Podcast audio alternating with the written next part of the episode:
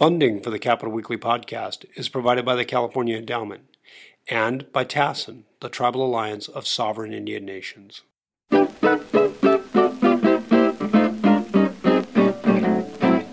Uh, greetings and welcome to the Capitol Weekly podcast. I'm John Howard and I'm joined uh, by Tim Foster. Hello. And our special guests today are Brian and John Kabateck, or John and Brian Kabateck, whichever, however you prefer.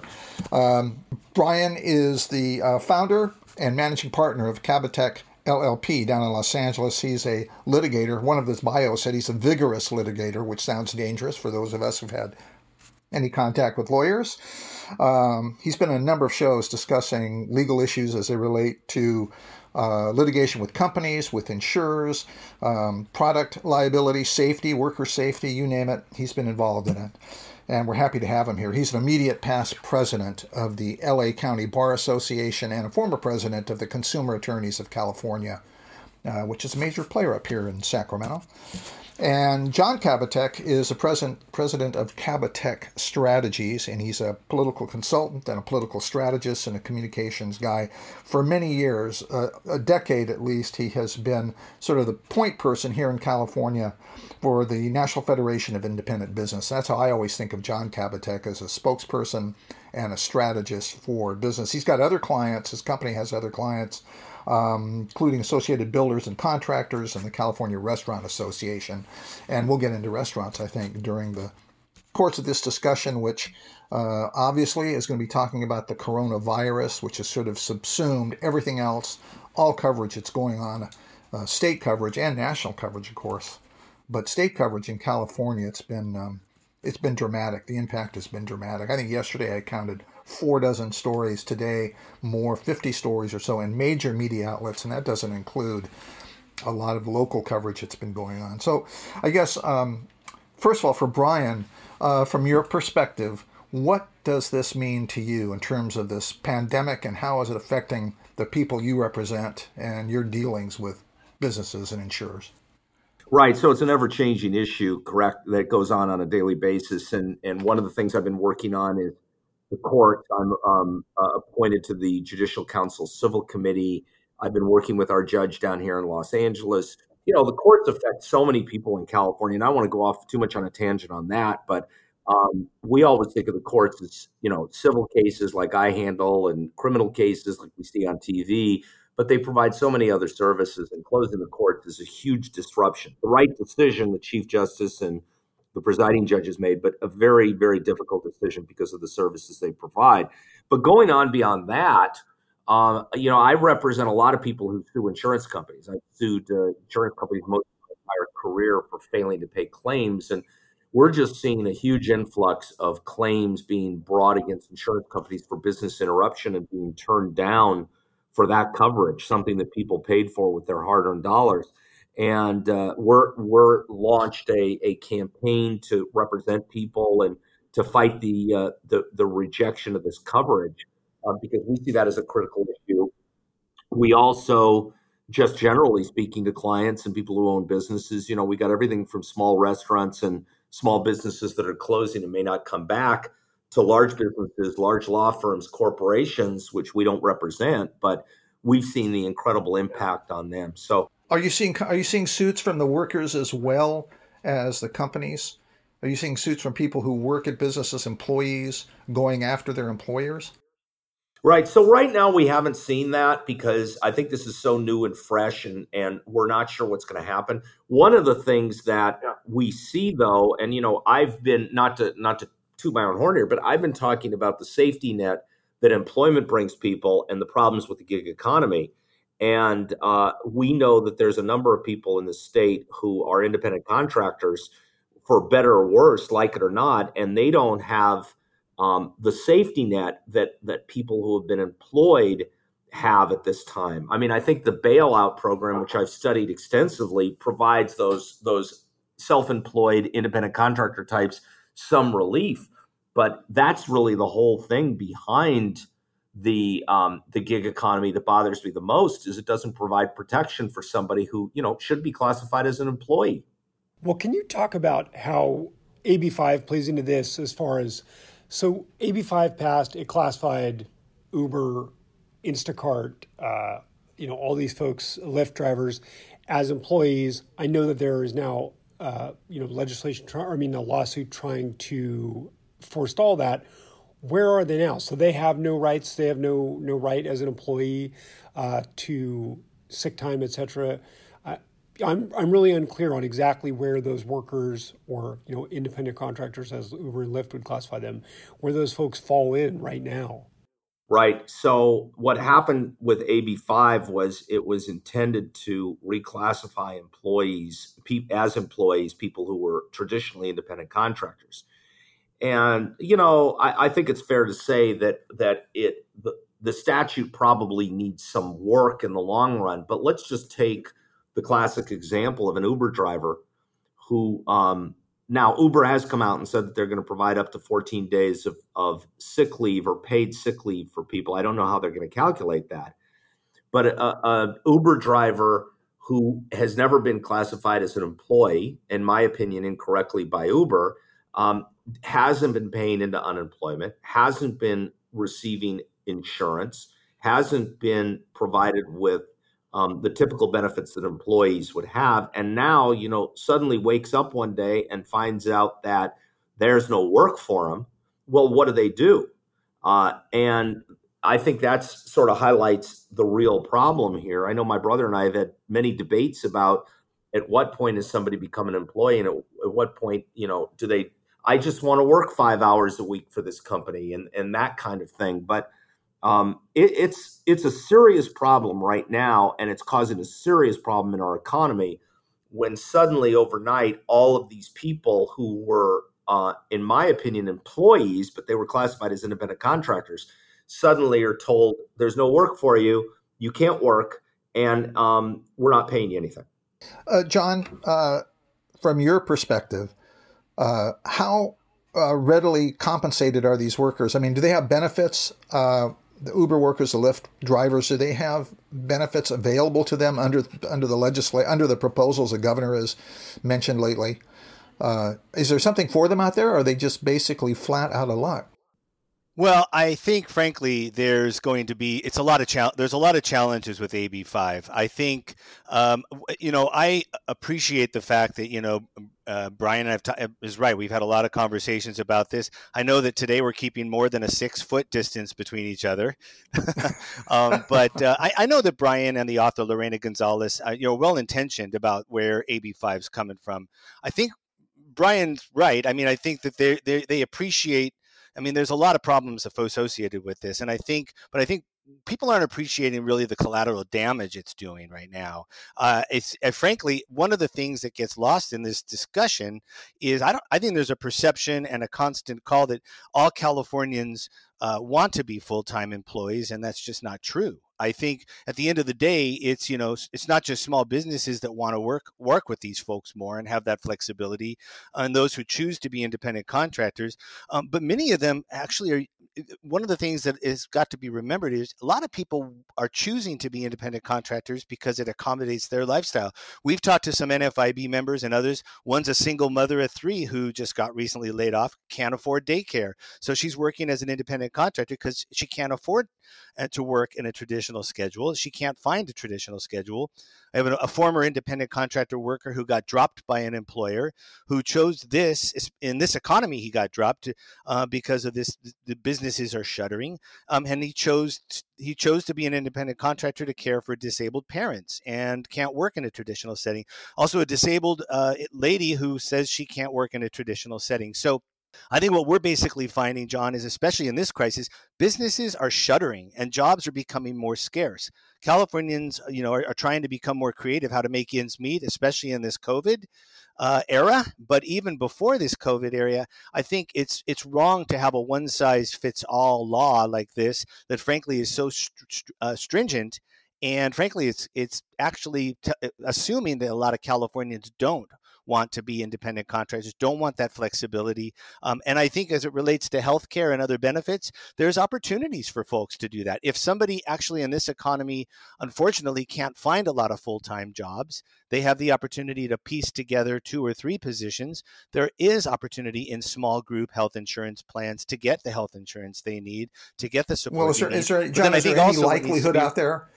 Is there any likelihood out there that un, that um, independent contractors could enjoy the same benefits in terms of the job perks or the job benefits that employees do, like disability insurance or paid family leave or unemployment insurance?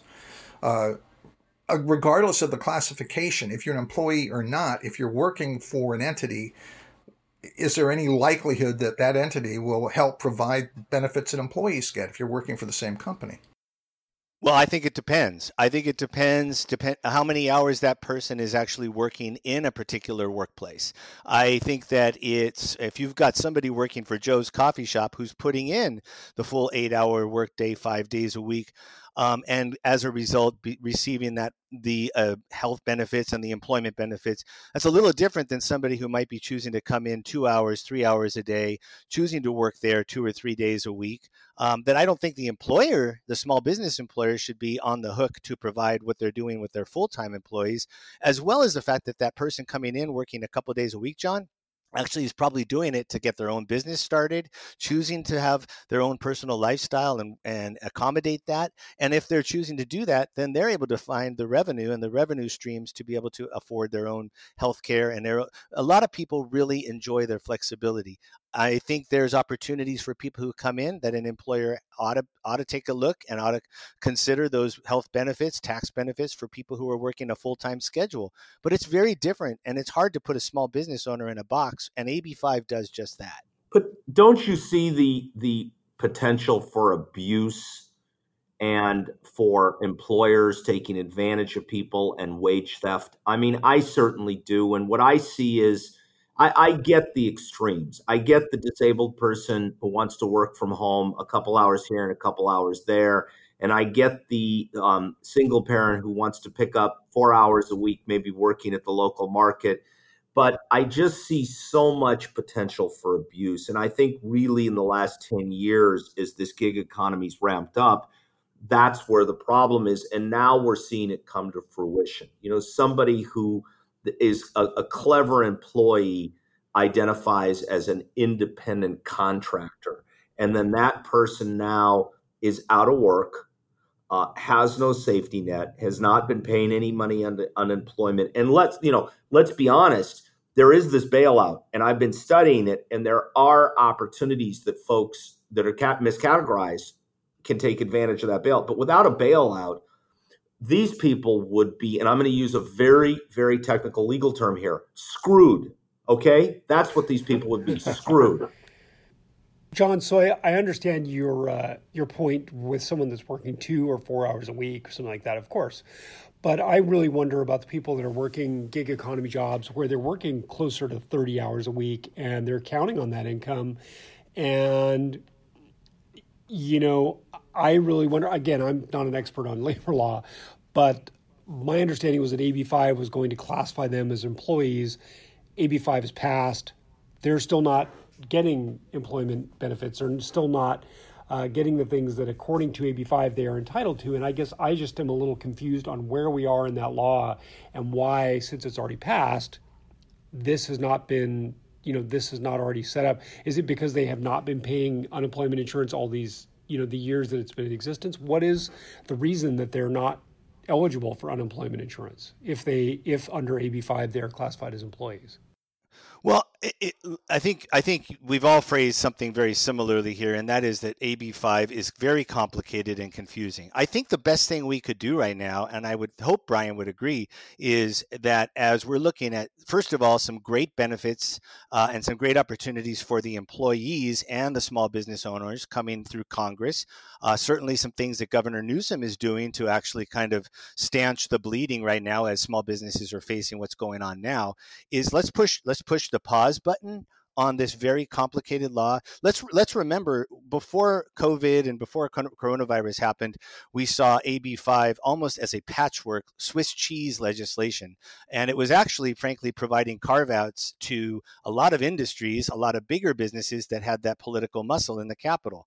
Um, ironically, a lot of those industries that the author of the legislation and many others tend to demonize. So we we have this Swiss cheese legislation that's very complicated. Small businesses right now trying to make sense of that anyway. But now the good news is we do see some things coming out of Washington and out of Sacramento that will help small businesses and help workers as it relates to leave, as it relates to funds and loan programs. Let's push the pause button on this. And I think what I heard from the California Restaurant Association president Jot Condie is look, if without aggressive relief and without pushing the pause button on some of these confusing laws, the state right now is at risk of losing up to 30% of the state's restaurants, 3 0. So no question, Brian and I have talked about this. Let's let's come back to a discussion on this, and we can certainly talk about a, a better discussion on a long-term strategy on employer-employee um, classification. So the restaurants are certainly one of the I hardest hit fair. industries currently under, under the COVID crisis, and I'm just wondering, are they?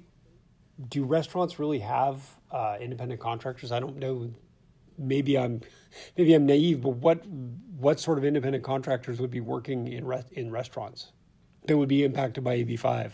Yeah, no, I think that as it relates to some folks in the restaurant industry, there's probably some individuals uh, in the areas of you know catering you know, we might think about the catering community, uh, the food service community, folks who actually are some of these folks in the business. I would say correct. Most of them tend to be full timers. But again, uh, my point is restaurants, just as one industry alone, are, are collapsing so much already at th- with a 30% um, uh, closure rate we're looking at, let's push the pause button on things like this, on the minimum wage increase, on some other things that are new costs and very confusing laws and costs again to small businesses until we get through this crisis. And then, um, as it relates to AB5, Brian, I'm we've talked about this together in person and and over the phone we should have a better look at that. Let's talk more carefully, but let's not make this a piecemeal mess, which it has become for so many small businesses and frankly for entrepreneurs who are trying to make well, their way through this. Look, I, I don't disagree that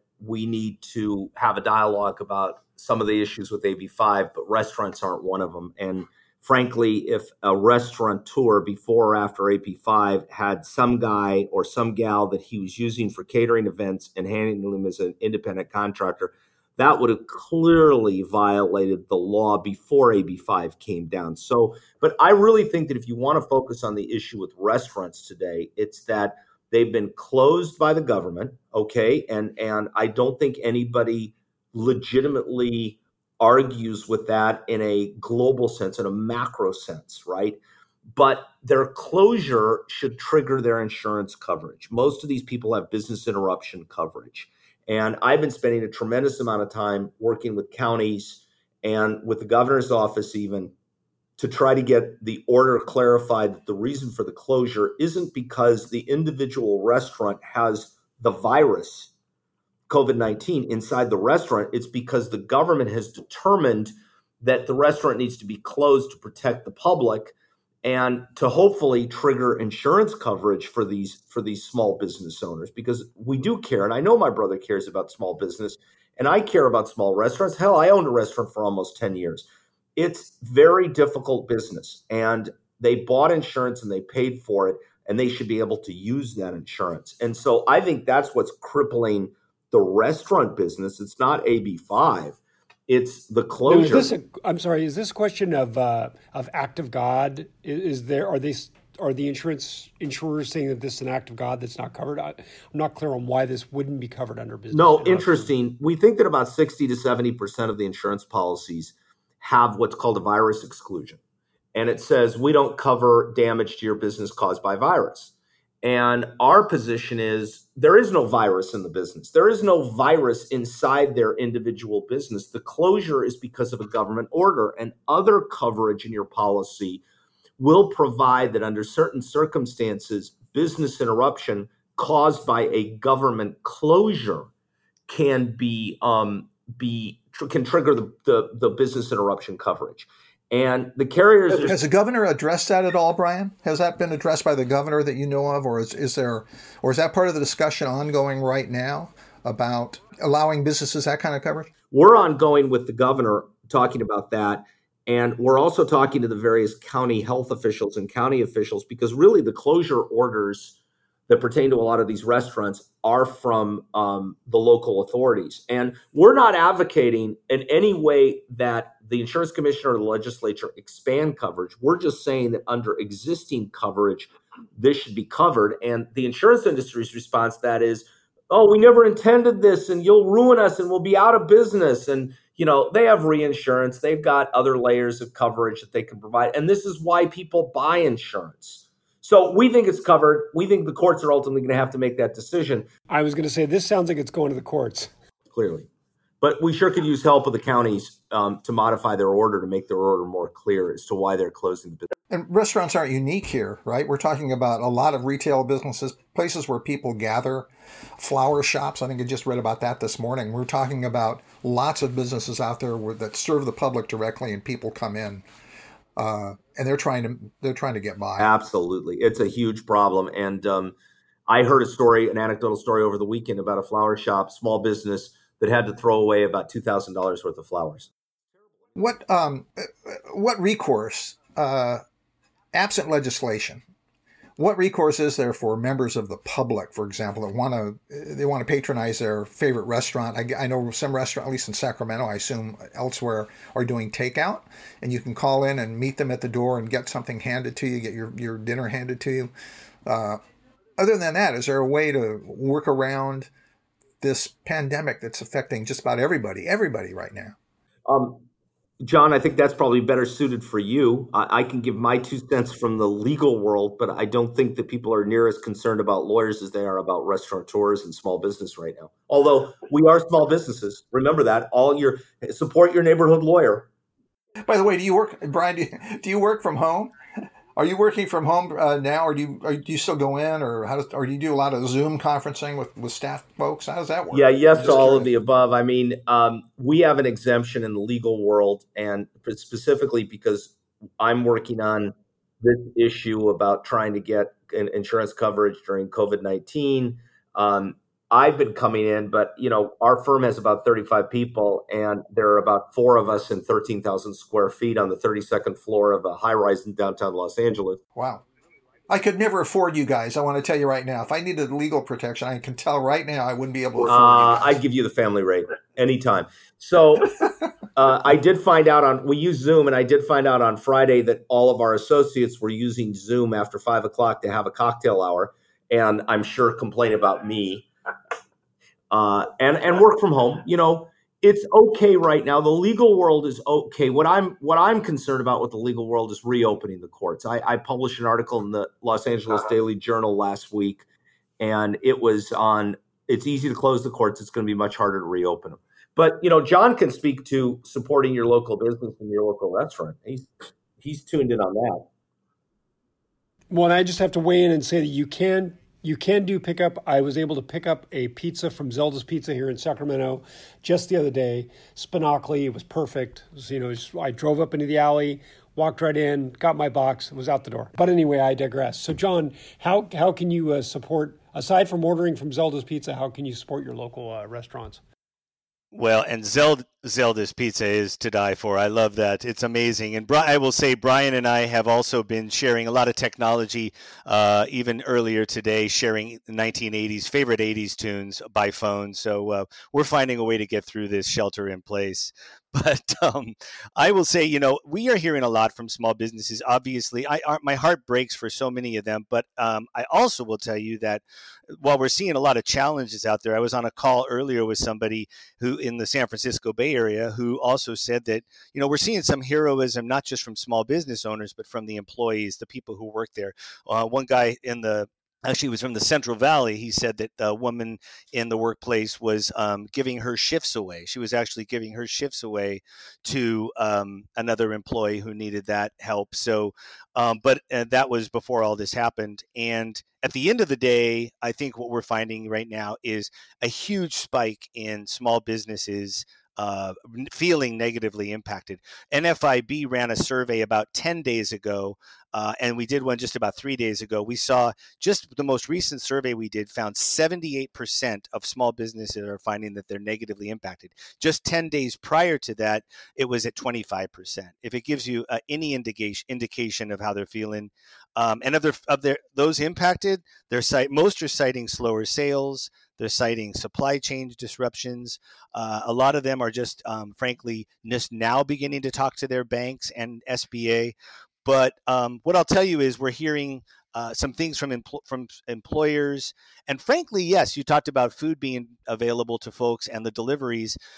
We've actually seen some amazing heroism with folks and some people who are um, in this new normal, seeing some pretty interesting things one guy who uh, and they're tr- they're getting creative. You know, a lot of small businesses or owners are nothing if not resilient. Uh, we had a I was picking up Thai food from a delivery this weekend in Sacramento.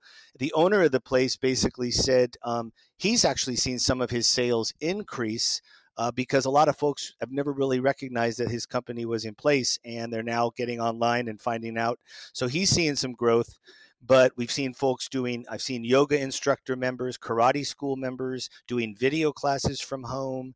Um, we actually had a um, and we've actually seen a lot of small business owners giving back. Um, one of the things we found was we actually there's a long beach distillery company that is now producing hand sanitizers go figure they went from whiskey and bourbon to hand sanitizers um, and then we've seen a lot of restaurants, just like we saw with these wildfires, doing great things to deliver food, donate food, hey, help John, folks in their John, community. is that hand sanitizer any good over ice or with Coke? It's a byproduct, definitely not. that was a little known fact that was very popular during prohibition. Prohibition was a little bit of hand sanitizer over uh, over ice. Very popular. you know, I read that um, the hand sanitizer that kind of hand sanitizer that's being made is 70% alcohol, which is actually above the level for a really good sanitizer, which is supposed to have at least a 60% level. So it sounds like it's pretty good. It's also much higher than your average bourbon. I love I love a dual purpose product out there. So yeah, we're seeing folks getting creative. We're seeing them giving. We're seeing them getting creative. We're seeing them giving back, uh, and we're seeing them be nimble. And that's what is so amazing about uh, small businesses. But again, as I mentioned, as Brian and I often do the employer-employee back and forth, is I'm I'm amazed at how much heroism we're seeing from employees who are there to help each other as well. Uh, getting back specifically to AB5, the November ballot may have an initiative on it, or will have an initiative on it. What's the latest on that? I know both of you guys work in Sacramento from time to time. You especially, uh, John, but Brian also. What happens in November on this issue? Well, there are questions about whether or not uh, they can even circulate petitions because obviously you don't want someone yeah. out there approaching someone and talking to them and trying to get them to sign something. So, yeah. can you even collect signatures for this? You know, it's an interesting little factoid. I've been investigating those signature gatherers and um, they're misclassified as independent contractors. So just think of that. You've got somebody who's been misclassified as a signature gatherer who's collecting signatures to repeal AB5. Is that a conflict of interest? I don't know. I'm just throwing that out there.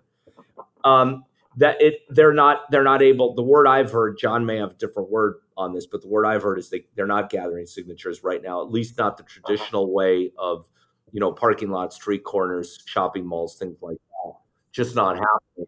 And the question is, will they, you know, be able to um, qualify in time? And I think that the qualification period is coming up pretty quickly, isn't it? That they've got to have their million or so signatures in. Yeah, I think it is. I think pretty it's the soon. end of May or it's, early June. Yeah. It's coming up. It definitely is. And it's not only affected that initiative, but others as well. I think the split roll is already delayed or maybe taken off already. A lot, yeah, a lot, a lot to know. I mean, are there are these going to appear on the ballot? I don't know.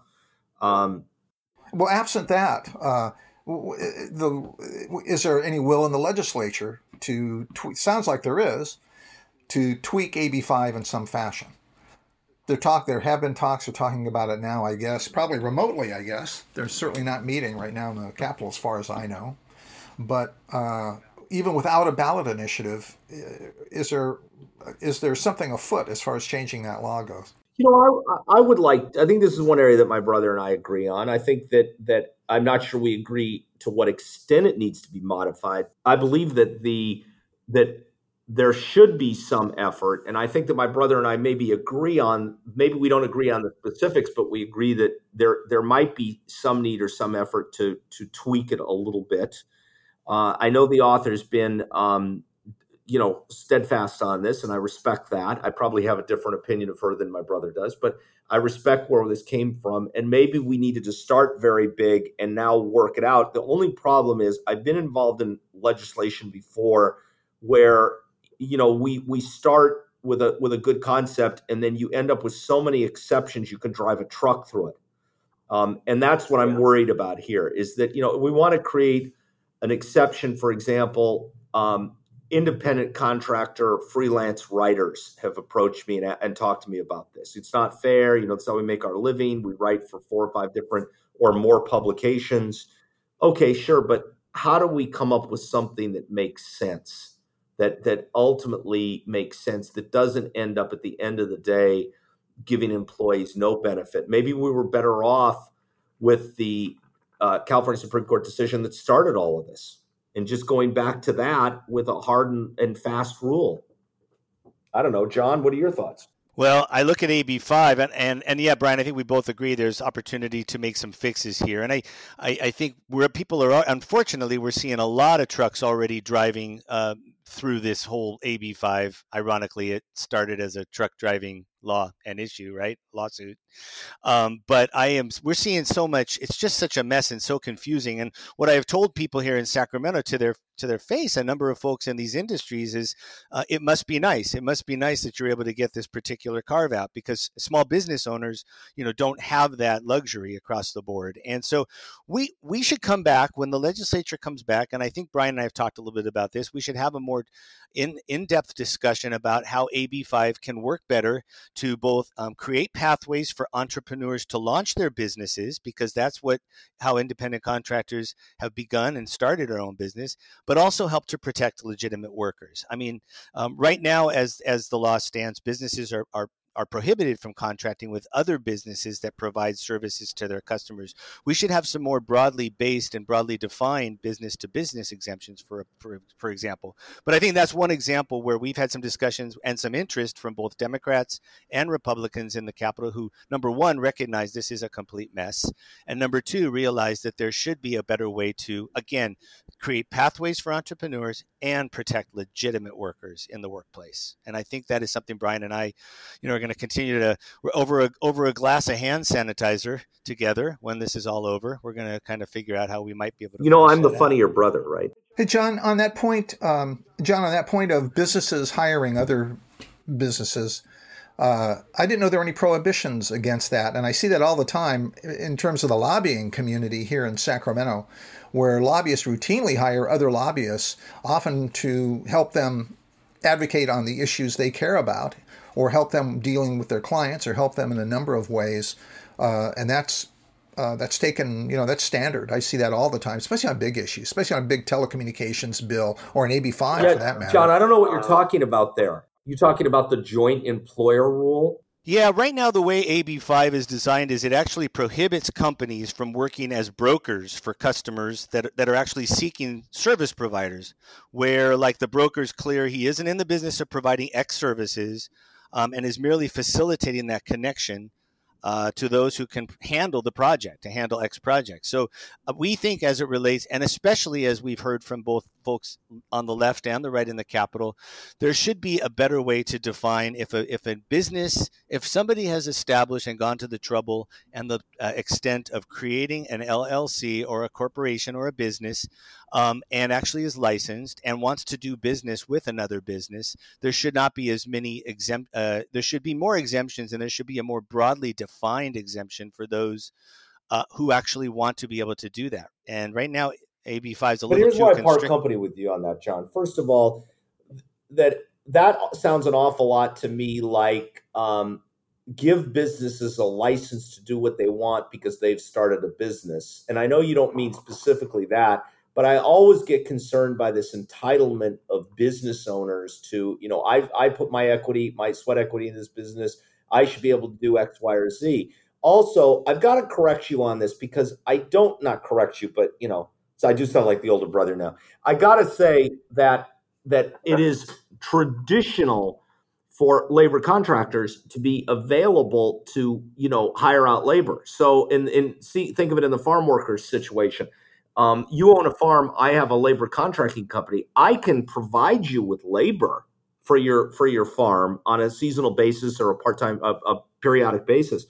But the, the, the law is that the farmer is not insulated from that because they've hired a contractor. And I think that's a good law. I think that the farmer needs to make sure that the labor contractor is following the law when it comes to his or her employees.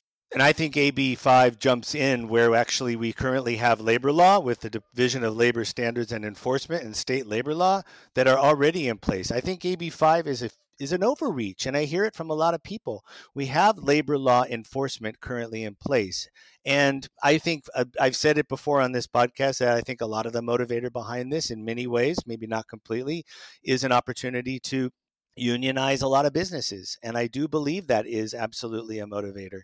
Uh, so I think that we need to, uh, where we both agree, Brian, is we should come back. And I think we should have a larger discussion on a long range strategy related to five. But now, while people are frankly sh- shutting their doors, businesses big and small are shutting their doors, we should be giving small, we should give, be giving Californians any pathway uh, to cre- to create the income that they need to put food on the table, provide for their families, pay the mortgage. In addition, again to the great uh, benefits that we're seeing coming out of Washington and Sacramento, they need to survive, and there's just not enough jobs right now for people to survive.